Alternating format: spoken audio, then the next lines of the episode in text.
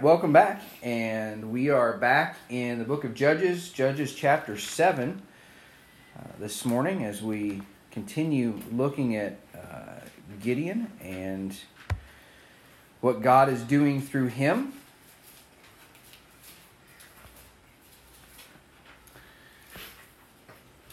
Last week, uh, or here? Yeah, last week. We, we just missed Wednesday night last week we saw Gideon had gathered the army of the uh, of Israel, and uh, then he had stopped and put out the fleece. He had come to the end of the knowledge that he had of what God had for him, so he sought God's face, uh, putting out the fleece to seek uh, what God had and what God's direction was. And we learned a few things. Uh, the first thing we learned is we learned that if we're going to do this, if we're going to put out this fleece, when we've come to the end of what we know to do, then it needs to be something that's unnatural. Gideon started out putting uh, the fleece out and asking for the dew to be on the fleece only and not on the ground. And fleece is a very absorbent material. The wool is very absorbent. So this would have, could have been a natural thing. Um, and then he asked for the wool to be dry and uh, the fleece to be, or the, the ground to be wet all around it. And this was an unnatural thing. This is how he knew that this was exactly what God wanted and he was able to wait. Uh, he was able to continue on. And now Gideon is he's in a holding pattern. He's waiting for God's direction, and him and the army are gathered together. They're uh, camped above the Midianites and the Amalekites, and God is going to follow through and give him that direction that he's, that he's looking for. God is going to give him a battle plan, and, and to say that God's battle plan is unconventional is uh, would be an understatement because uh, we've seen it before when God defeated Jericho, how he had them march around the city one time uh, a day for six days, not saying anything, and then seven times on the seventh day, and on the seventh, the end of the seventh trip, they blew the trumpets and they shouted, and the walls fell down. No one in their right mind would have ever thought that that would have been the case, but God knows everything. God knows the best way, the best thing to do for everything. And here, God is going to give Gideon a battle plan that not only uh, delivers Israel from the Midianites, but also uh, brings God all the honor and the glory. Um, it, it allows, does not allow any room for Israel to vaunt themselves and to be prideful, and that's that's exactly what we see in these first few verses. Uh, is what God is worried about. So Gideon or um, Judges chapter seven and verse number one. Then Jerubbaal, who is Gideon, and all the people that were with him rose up early and pitched beside the well of Harod, so that the host of the Midianites were on the north side of them, by the hill of uh, Moreh in the valley. And the Lord said unto Gideon, The people that are with thee are too many for me to give the Midianites into their hands, lest Israel vaunt themselves against me, saying, Mine own hand hath saved me. Now therefore go to, proclaim in the ears of the people, saying, Whosoever is fearful and afraid, let him return and depart early from Mount Gilead. And there returned of the people twenty and two thousand, and there remained ten thousand. And the Lord said unto Gideon, The people are yet too many. Bring them down unto the water, and I will try them for thee there. And it shall be that of whom I say unto thee, This shall go with thee, the same shall go with thee. And if whosoever I say unto thee, This shall not go with thee, the same shall not go. So he brought down the people under the water. And the Lord said unto Gideon, Every one that lappeth of the water with his tongue, as a dog lappeth, him shalt thou set by himself. Likewise, every one that boweth down upon his knees to drink. And the number of them that lapped, putting their hand to their mouth, were three hundred men. But all the rest of the people bowed down upon their knees to drink water. And the Lord said unto Gideon, By the three hundred men that lapped will I save you, and deliver the Midianites into thine hand. And let all the other people go every man unto his place. So the people took victuals in their hand and their trumpet, and he sent all the rest of Israel, every man unto his tent, and retained those three hundred men, and the host of Midian was beneath him in the valley. Let's pray. Father God, we love you. We thank you again for this glorious day. Lord, we thank you for the opportunity to gather and share your truth. Lord, I pray that you would guide and direct, that you would speak to our hearts. Lord, that we would be strengthened and encouraged, and that we would see things in these men, in this course of action that God has for Gideon and the men, that we would see things in our own lives that need to change, things that we can adjust uh, so that we can be uh, those good soldiers that you ask us to be. So, Lord, please guide and direct. We love you and we thank you. It's in Jesus' name we pray. Amen. First thing we see is that the people are too many. Uh, and God says, Lest Israel vaunt themselves against me, lest they become prideful and, and think that they've done this, there's too many people. God knows the beginning from the end. He knows the height and depth of man's heart. He knows that man, much like Satan, the God of this world, is prideful at heart. Even the slightest glint of self makes us gives us a big head. A feeling of self-reliance keeps us far away from God. It keeps us from desiring God. And God knows that Israel will look at themselves first, always. They've proven this time and time again. That they would rather rely on themselves than God unless they have to. And we see that Gideon has gathered an army of 32,001 man. 32,000 men plus himself. And it was too many. Israel would no doubt feel that they had defeated Midian on their own, even though they had just been hiding in fear and, and uh, cowering, they would feel like it was all them. So God decides to prune.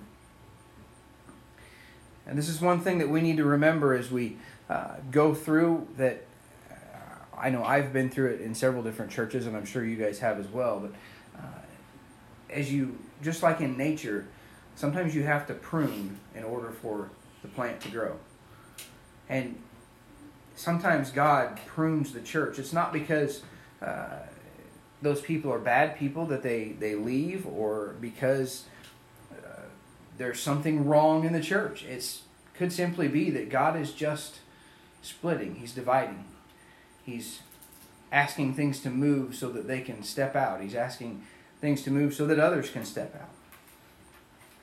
So that the church can grow and it can move on. And here, God is going to do some pruning, and He's going to do some excessive pruning. Um, God first instructs Gideon to go throughout the camp and tell all that are fearful and afraid to return to their families. God knew the hearts of those men. And in one fell swoop, 22,000 men left. 22,000 men that would let fear keep them from what God had them to do. They knew why they were there. They knew that they were going to be there. They were there to defend Israel against Midian, against the Amalekites they were there for war. And yet they allowed fear to take them away from that. We've talked about it before, but the only fear, uh, as we looked at Gideon earlier, the only fear that is sin is fear that keeps you from serving God. Now, God used this, and these 22,000 men left and went home, and they were, they were free to do whatever they needed to do. So fear is not an immediate disqualification. And it's not an immediate sin. It's only, again, it's only sin unless it keeps you from doing what God wants you to do. When it does, this fear becomes an idol that we worship before God. We saw when God found Gideon that he was hiding in fear from the Midianites we see again in a few verses that Gideon sends God, or that God sends Gideon down to the edge of the camp with his servant to calm his fears. Gideon is acting out of courage. He's acting in spite of his fear, and the others are letting their fear act for them. But just imagine being in Gideon's shoes as he watches 22,000 men leave, knowing that God had commanded it. And it's all that kept that's all that kept him going. This is an important lesson for us. When we have trials when we have fears when we have problems in our christian walk if we're not 100% sure that we're following god's will then we cannot have the peace that comes with it when rachel and i went on the road uh, when all of us went on the road but when we left we left with just one church supporting us. Uh, left with the money that we had. We had still owned the house in Albion. We had it on the market. Um, had the trailer payment, had all of these things going on, and had no idea how things were going to work out. But we knew beyond the shadow of a doubt that that's exactly where God wanted us to be, that we were doing what God wanted us to do, that we weren't off to the side, we weren't far out of God's will, we were right in the middle. And we were able to boldly step out and do what God needed us to do. And I'm not going to say it was easy. I mean, we got to Texas for the first the first uh, project, and our refrigerator went out. Brakes went out Well, yeah, the brakes went out on the truck on the way to the project. Thankfully, the mayor of the town was the uh, mechanic in town, and he actually gave us a just charged us for the parts. He didn't end up charging us for the labor because we were there helping uh, a church in his town.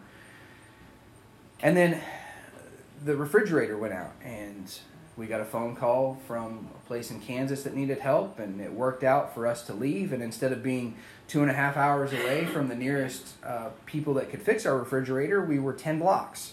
And they came and took the refrigerator out and left us with the trailer. We didn't have to move out, we didn't have to try and find other lodging. They just came and took the refrigerator, fixed it, came and put it back in, and let us pay while we were there.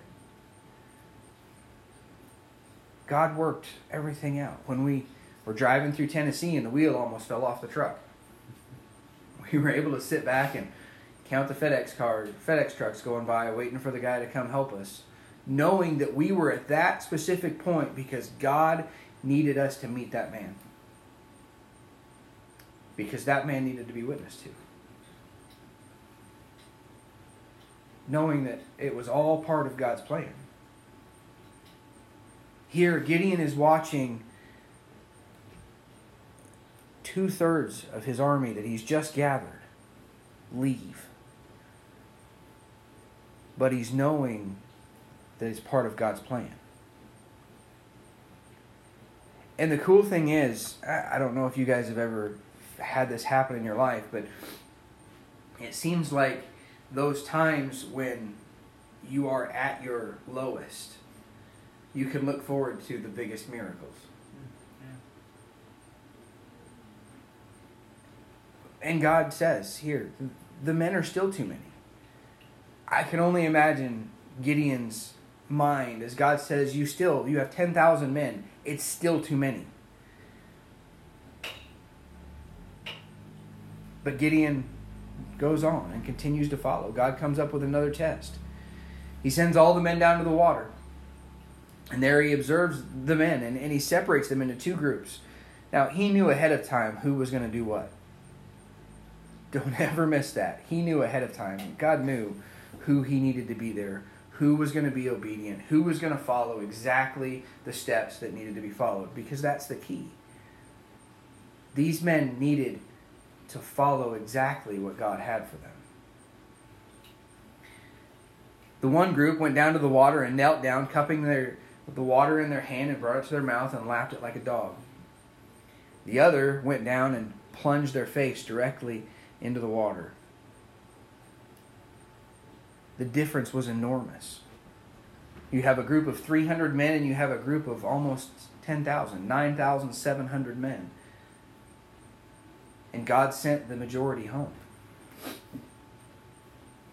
I can only imagine at that point Gideon starting to feel the butterflies going to high gear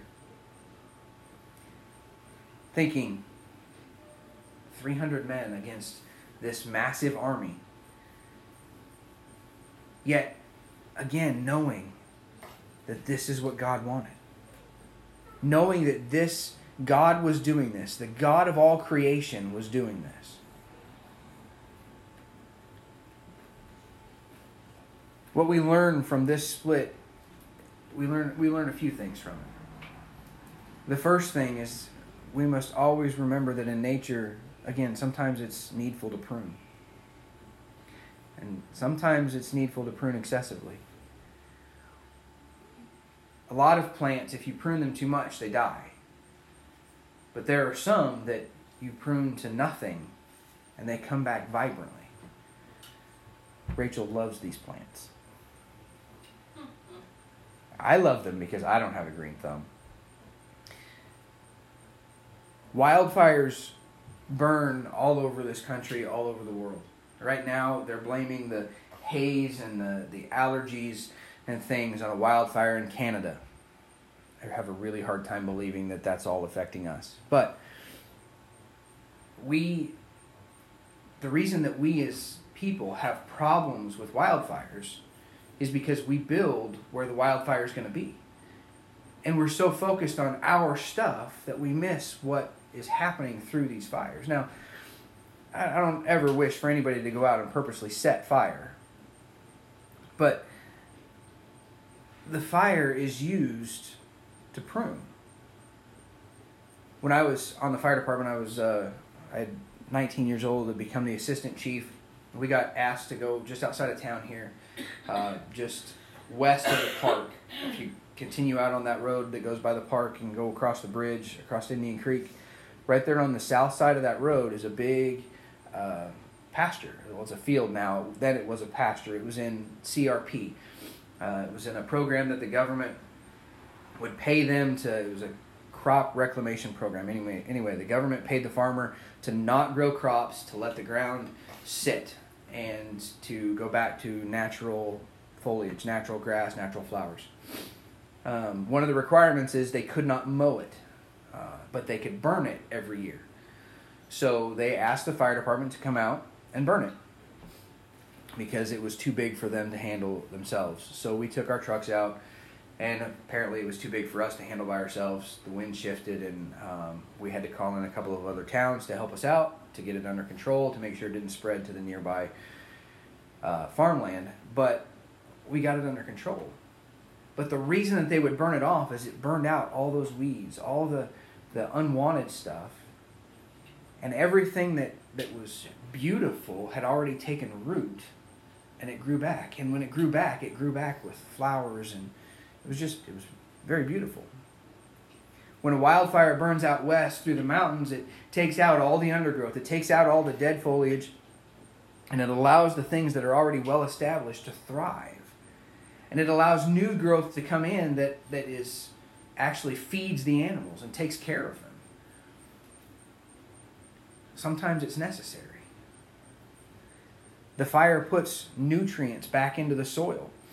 I don't know, uh, you guys have gardened a little bit, um, but they used to, or I've heard, that the best way to grow potatoes is you cut an eye out of a, a potato and then you dig the hole and before you put the potato in the hole you strike a match and let it burn down until it burns out and put it in the bottom of the hole, put the potato on it, and it adds sulfur to the ground.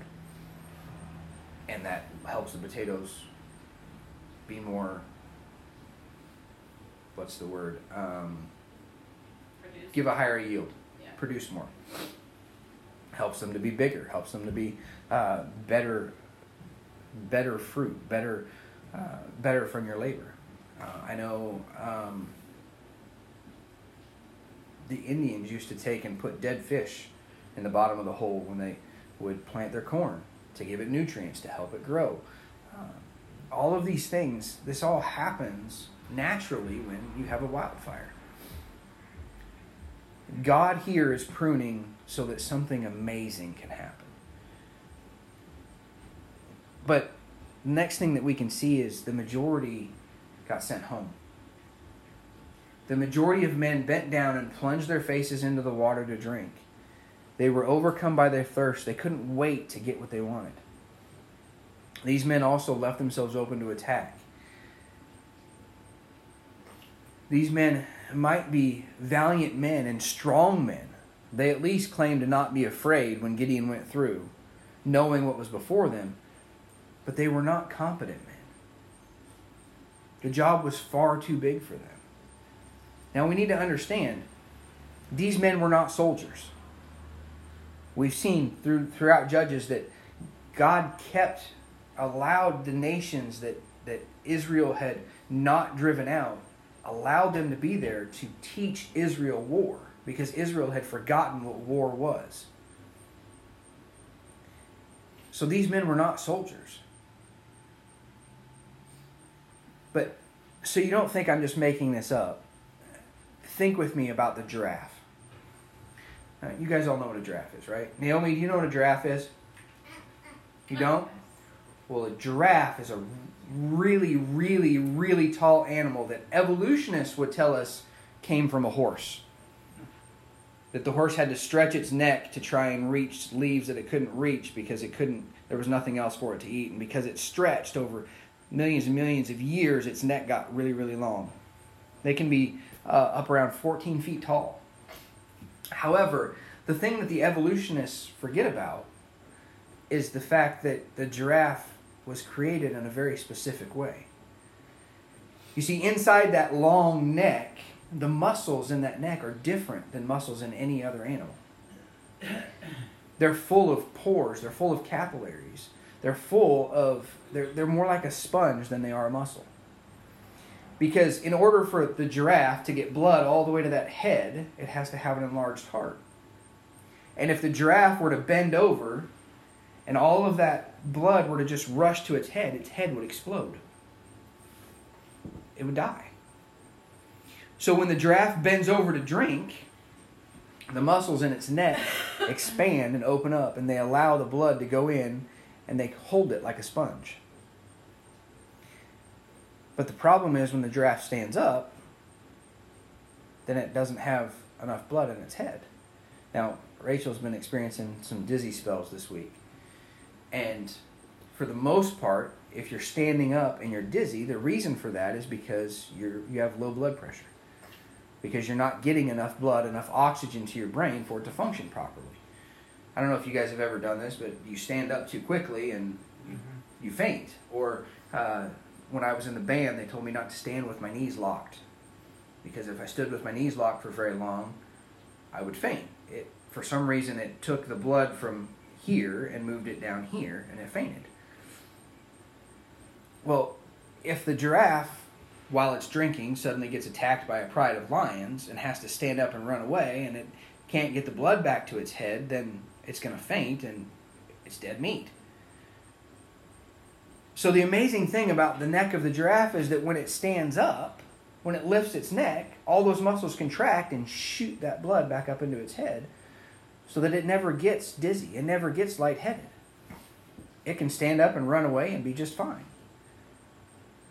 That didn't happen through evolution. That happened through creation. That happened because God designed the giraffe to be that way.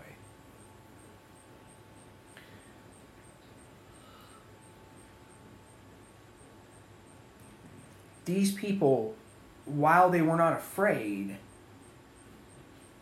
were not equipped. Again, just imagine this. I, I know, I'm sure you all have seen it in movies, but uh, the man that's been in the desert, thirsty for uh, days and days and days, and run out of water, and, and, and he goes, and the first time he sees water, he just shoves his head in it. Well, he can't see anything. He can't hear anything. All he can think of is what's in that bucket and getting that water into his body. Now, we need water. Water is mandatory. But these men had plenty of water. They were by a well.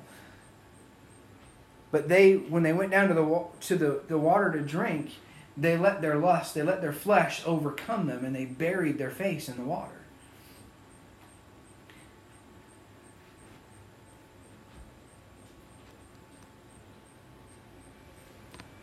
This made them easy targets. They were not aware of their surroundings with their face buried in the water. These strong and valiant men were not capable of following what God wanted them to do because they were overcome by their flesh. Again, they were allowing their flesh to become an idol. Think about today. How many people do we know that on the outside appear to be strong and capable but are constantly caught off guard by the world? Christians who are not paying attention to their surroundings are easy targets for the devil. We shouldn't let the things that are going on in the world discourage us or stop us from serving the Lord, but we also shouldn't just bury our heads in the sand and forget that there is a world around us.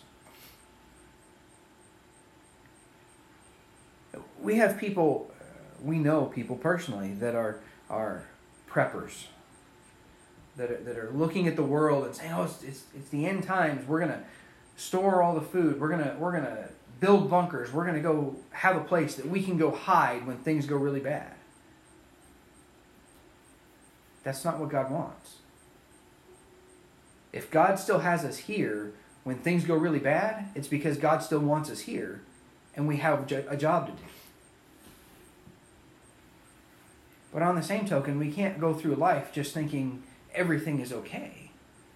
We have to be confident in what is around us. We have to understand what's going on.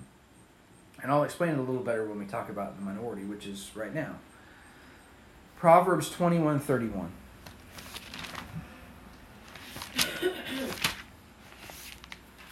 Proverbs 21 31 is among my favorite verses.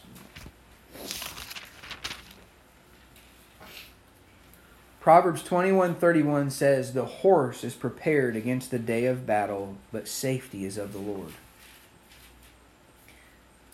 Now, you guys know me. I carry a firearm everywhere I go.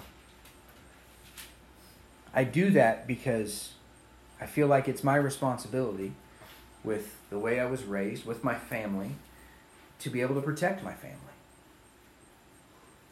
I'm prepared for battle. But I know that safety is still of the Lord. I'm not looking for a fight but I'm not going to run away from one either. Nehemiah 4:17. Nehemiah, uh, the governor, uh, Nehemiah left his position as the um, cupbearer of the king. He was given grace and mercy by God to go and rebuild the walls of Jerusalem. And in the middle of all of that, he was challenged by those around him, and and uh, they were threatening to come to war. So in Nehemiah chapter 4 and verse number 17, we see how Nehemiah answered this. They which builded on the wall, and they that bear burdens, with those that laded, every one with one of his hands wrought in the work, and with the other held, hand held a weapon. He prepared.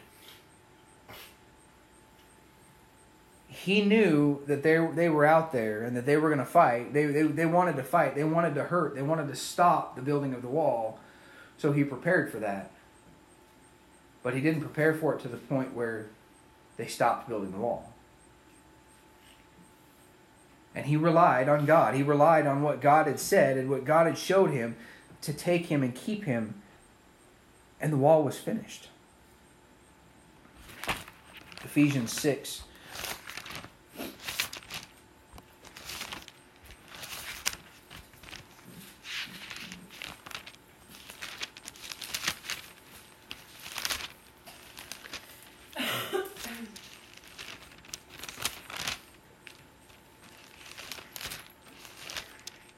Ephesians 6 and verse number 10. It says, Finally, my brethren, be strong in the Lord and it, excuse me, in the power of his might. Put on the whole armor of God, that ye may be able to stand against the wiles of the devil. For we wrestle not against flesh and blood, but against principalities, against powers, against the rulers of darkness of this world, against spiritual wickedness in high places. Wherefore unto you take unto you the whole armor of God, that ye may be able to withstand in the evil day, and having done all, to stand. Stand therefore, having your loins girt about with, the, with truth, and having on the breastplate of righteousness, and your feet shod with the preparation of the gospel of peace, above all, taking the shield of faith, wherewith ye shall be able to quench all the fiery darts of the wicked, and take the helmet of salvation and the sword of the Spirit, which is the word of God praying always with all prayer and supplication in the Spirit, and watching thereunto with all perseverance and supplication for all saints. Put on the whole armor of God. You'll notice that all the armor that's listed the breastplate, the shoes, the girdle, the shield all of that is defensive except for one offensive weapon the Word of God. But in order for you to go out after you've put on the whole armor of God and be confident that you can stand against the wiles of devil of the devil, you have to have all of it on. Again, you have to be right in the middle of where God wants you to be. God wants you to prepare, but safety is of the Lord. As we look at the minority, we see a very small number of these men melt down, cupping water in their hands, bringing it to their mouths. These men kept their situational awareness. They were able to know what was going on around them. They kept themselves ready for what might come. They were strong, valiant, and competent men. And it's unfortunate that today, like when these men, or like then, these men are few and far between. 2 Timothy 2 2. Paul writing to Timothy, a young preacher, a young pastor, exhorts him in 2 Timothy 2 2, and the things that thou hast heard of me among many witnesses, the same commit thou to faithful men who shall be able to teach others also. These 300 were faithful men. These men were, who still were not soldiers, were not trained, but they were willing to, willing to follow directions and keep their head and focus. They didn't let their flesh get the better of them, they were able to still focus and take care of what was needed. They were going to be able to perform the task that was given under the directions that were given. Oh, that we should strive to be those men today. If we want to do that, it starts with 2 Timothy 2:15. Paul continues Study to show thyself approved unto God, a workman that needeth not to be ashamed, right, rightly dividing the word of truth. The only way for us to have the peace that Gideon has at this point, that he's going to have after God uh, calms his fears, the peace that allows him to continue forward, even though I'm sure he's afraid, even though I'm sure those other 300 men are afraid fighting an, an enemy that is multiple. I, I can't remember exactly. I think it says. I have to study it a little more, but I can't remember exactly how many they destroyed of Midian. But but a, an army that is far bigger than them. So they have to know exactly what God wants from them. And they have to have their faith that God is who He says He is.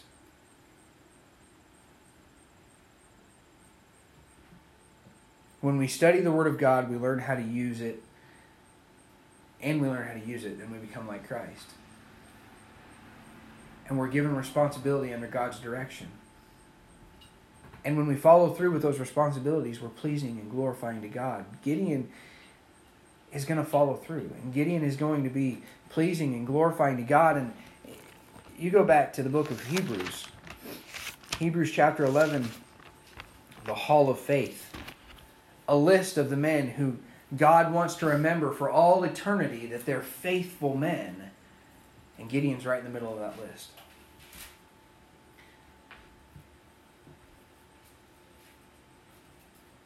There were the majority that let their flesh, let their fear, let themselves be taken out of the game. And there were the minority that were willing to be used and to be followed, or and to follow. It's interesting that number three hundred. Um, David, I believe, had three hundred men that were mighty that followed him. There's also stories, uh, movies that are based on, um, I believe, the world wants us to believe history, but I believe that they're based here out of the Bible of small groups of 300 that fought off large armies.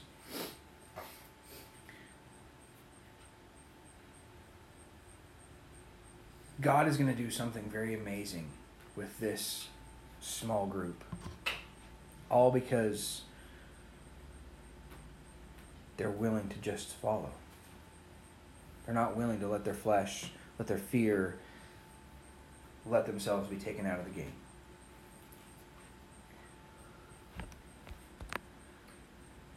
Let's be those people today.